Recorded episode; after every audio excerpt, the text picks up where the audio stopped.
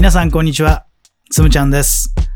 つむちゃんの遺言、今日は9回目の配信です。前回までのお話、ちょっとまとめてみますと、念願だった高校野球のメンタルコーチになるというビジョン。でそのビジョンに向かって最初の一歩を踏み出したというお話をしたと思います。出会ったのは、弘前の瀬愛高校野球部の原田監督。まあ、監督さんに出会って、で、僕自身の夢、ビジョンをね、語ることができた。自分の夢は高校野球のメンタルコーチになって、青森県の子供たちと一緒に甲子園出場して、そこで日本一になって、歓喜の瞬間を迎え、そこで共にその感動を分かち合いたい。そんな夢を語ったわけです。まあその夢に原田監督が共感してくれてね、聖愛高校野球部が今抱えている問題や課題についてのお話もしてくれました。まあ決してね、順風満帆だったわけではなくて、聖高校もなかなか甲子園に行けない現状の中ね、あともう一声ね、何かしなくちゃいけないと。で、チーム作りをもう一回見直してみようというふうに監督自身が気づかれて、で、選手主体のね、選手が主役になるようなチーム作りをしてみたいというふうに今は考えていると。で、ところが、そうやって選手たちにね、主導権を渡したんだけども、これがなかなかうまくいかないと。チームはなんかバラバラになっていくみたいな現状。で、どうやってこの問題を解決したらいいかと、まあ、日々ね、悩んでいらっしゃる、そんな現状だったというお話を、えー聞くことができました。まあ、結果的にね、絶妙のタイミング、ドンピシャのタイミングで、僕は、えー聖愛高校に出会ったんだなっていうふうにね、後で思うんですけど、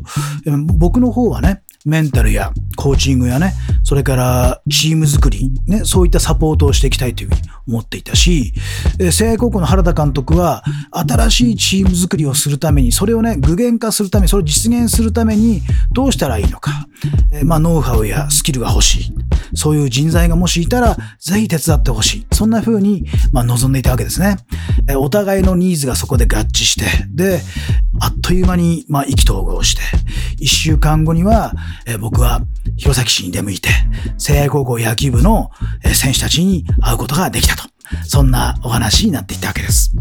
一週間後、聖愛高校野球部、ちょうど1月の下旬ぐらいだと思いますね。本当に雪がしんしんと降る弘前市に初めて行って、最初にやったワークはね、何かというとね、タイムラインというね、スキルを使ったワークだったんですね。なんでこれをやったかというと、こんな風にチームがね、ちょっとバラバラになっているような状態の時に、一番大事なことは何かというとね、何のために自分野球やってるのかなっていうね、つまりこう、モチベーションをね、のありかをね、はっきりさせるっていうことがね、とても大事だなと思うわけね。で、モチベーションをこう、はっきりさせるためには、やっぱりビジョンが大事ね。こうなりたいんだって、そのためにこうするんだ、みたいなことが出てくるわけです。だから、最初にやるのは、これはもう絶対に目標設定の枠が一番いいなと。まあ、しかも誰かにこれをしろあれをしろと言われたね押し付けられた目標ではなくて本当に自分が心から望んでいるワクワクするようなそんな目標そんなビジョンを引き出すようなワークができたらいいなっていうふうに思ったわけですね。そのためには何がいいかなと思った時に座学でじゃあビジョンを考えましょうということよりも実際に体を動かしながら使いながらね時間軸を移動しながら具体的にこうエピソードがねイメージできるようなそんなワークがいいなと。そのためにはこうタイムラインというワークがとってもねうってつけのワークだったんですね。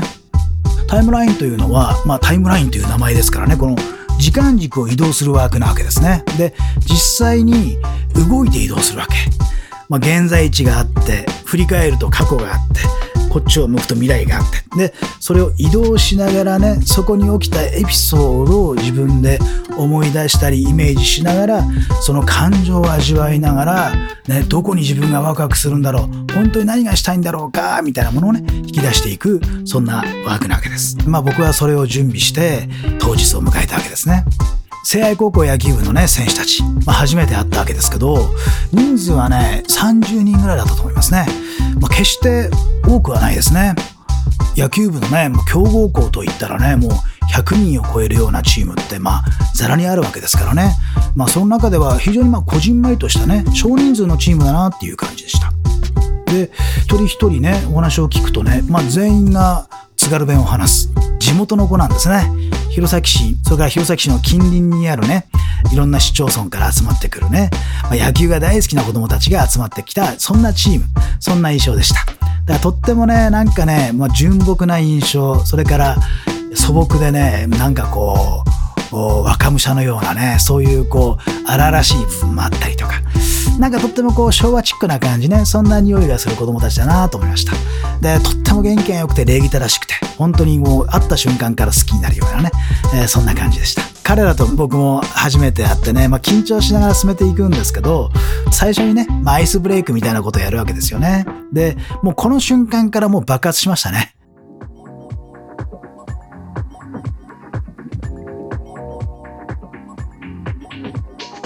もう本当に、えー、とてもいい選手たちで、もうアイスブレイクしたらそこからバーッと弾けて、えー、その先はもう僕の方からね、なんかリラックスさせるような、そんなワークは全く必要ないぐらいに彼はやってくれましたね。うん。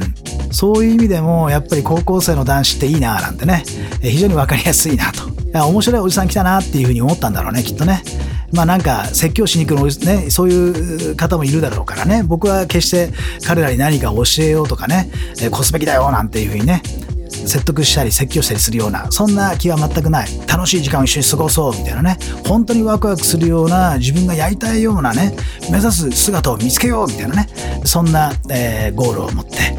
ワークを始めていったわけですね。で、まあ、タイムラインでやるときはまずねちょっと過去に遡ってみるってこともすごく大事な、え部分なんですね。で、まあ、全員が一列に並んでね、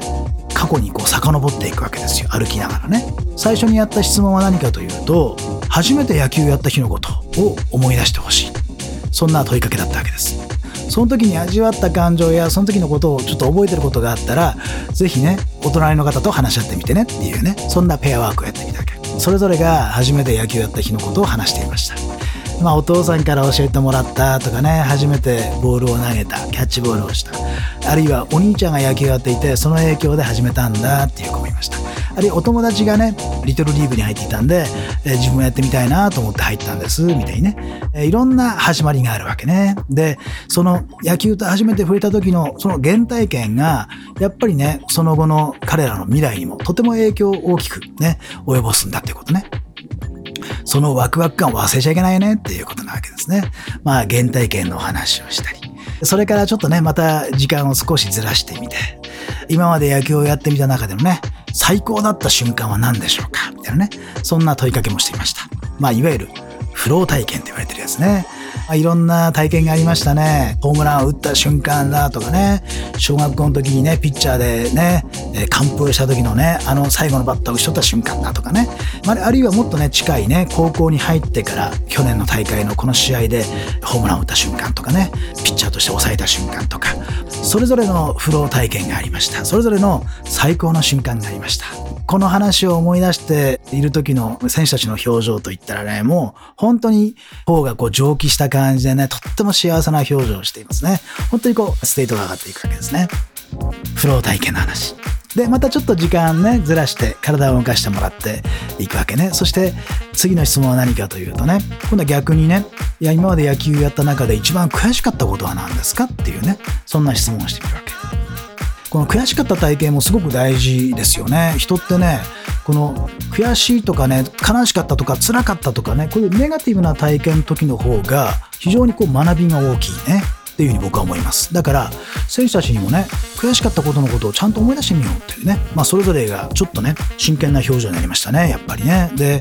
一番多かったのは、まあ、一番近かった秋の大会で負けた瞬間ね、えー、それがすごく悔しかった。あの時なんで打てなかったんだろう。どうしてあの時あのボールを狙わなかったんだろうとかね。ピッチャーの方はあの時どうしてねこのボールを投げちゃったんだろうとかね。あそこでもう少し抑えれれば僕ら勝ったかもしれないとかね。まあ本当に具体的なそのシーンがどんどんどんどん引き出されていきました。悔しかった体験は本当にね学びに変えて自分のリソースになっていくということね。だから今何をしたらいいんだろう。そんな風なそういう目標にね必ずつながっていく。そういうエピソード。そういったものを引き出してみました。過去の体験を引き出してね今度は未来に向かっていくわけね。で1ヶ月後2ヶ月後3ヶ月後ねどんなことをやってねどんなトレーニングをしてどんな自分になっているのかをそれぞれイメージしてもらう。そして7月には甲子園の予選が始まって1回戦から始まって準々決勝準決勝決勝と勝ち進んでいくそして決勝はね宿敵のあのチームと対戦してそして勝利をもぎ取る。この瞬間に全員でやったって歓喜の声をね、雄たけびを上げて、そして抱き合う、ハイタッチする、握手するね。そして中にはね、本当にそのイメージの中で歓喜が待って涙ぐんでる、そんな選手もいました。そういう瞬間も本当にリアルに味わってもらいます。そんな風にビジョンをね、見つけていくわけ。で、さらにね、え、そのタイムラインはね、その、さらにその先の未来まで行きました。10年後の未来とかまでね、行ってみるわけね。みんながね、28歳ぐらいになっている未来だよって。みんなはね、どこにいて何をしているんだろうか。ちょっと大人同士話してみようみたいなね、ことを言うわけですよ。そうすると、まあもちろんね、プロ野球選手になってね、28歳で、えー、まだ野球やってるっていうね、そういう選手もいます。でそれからもう会社に入ってね、仕事をしていて、えー、東京にいるとかね、ニューヨークにいるとかっていう、そんな選手もいます。あるいは、えー、学校の先生になっていて、子供たちにね、野球を教えています。そんな選手もいました。それから、家業のね、リンゴ農家を継いでね、お父さんやお母さんと一緒にね、えー、リンゴを育てているっていう選手もいました。まあ、いろんな未来がありました。で、それをね、みんなで共有してみたのね。それぞれが実はね、みんな違っているんだよっていうことね。それぞれの違った未来に向かって僕らは向かっていくんだってね。そんなこともね、お互いに認め合うんだよって。そんなことを言いました。で、振り返ってみるとね、だけど、お互いが全く違う未来に向かっていくけども、あるね、一点までは、本当にお互い同じ時間を共有していくんだ。甲子園に出て、で、日本一になっていく、そんな夢に向かって、互いに一生懸命頑張ってる時間があったね、なんていう風に振り返ってもらうわけですね。未来から未来を振り返ってもらう。そんなワークをしました。そうするとね、本当にワクワクする自分のビジョンが生まれてきます。そして、それをクリアするためにはどんな、ね、課題があったり、どんなことを乗り越えていかなければいけないかも、具体的に引き出すことができます。具体的な課題が出てきたら、そこに何をしたらそれを乗り越えられるかっていうアクションプランを引き出していく。そんなワークをしたわけ。ワクワクする未来と具体的なアクションプランと両方を引き出すようなそんな2時間のセミナーを最初に聖愛高校でやってみました。まあ結果ね、本当にね、選手たちの表情が本当に素晴らしく生き生きして、まあ監督さんも一緒にこのワークを受けてもらって、いやーよかったって言ってくれてね、モチベーションがなんか上がりましたみたいなね、そんなフィードバックをいっぱいいただきました。え、1回目のセミナーね、大成功で、その後ね、もう帰り道のにね、電話がかかってきてね、監督さんからね、妻さんこれ定期的にやりましょうと。ね。1回きりじゃなくて、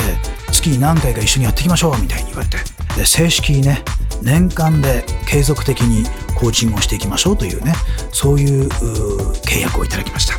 月2回ぐらい行ってで1年間通してやってみようというねまあ本当にね夢のような一日でしたね。はい。そんな、えー、始まりがあったというお話。まあこの後にねいろいろね成功校からたくさんの学びがありました。まあ次回はねその中の一つのエピソードを話してみたいなと思います。つむちゃんの遺言9回目。最後まで聞いていただいてありがとうございました。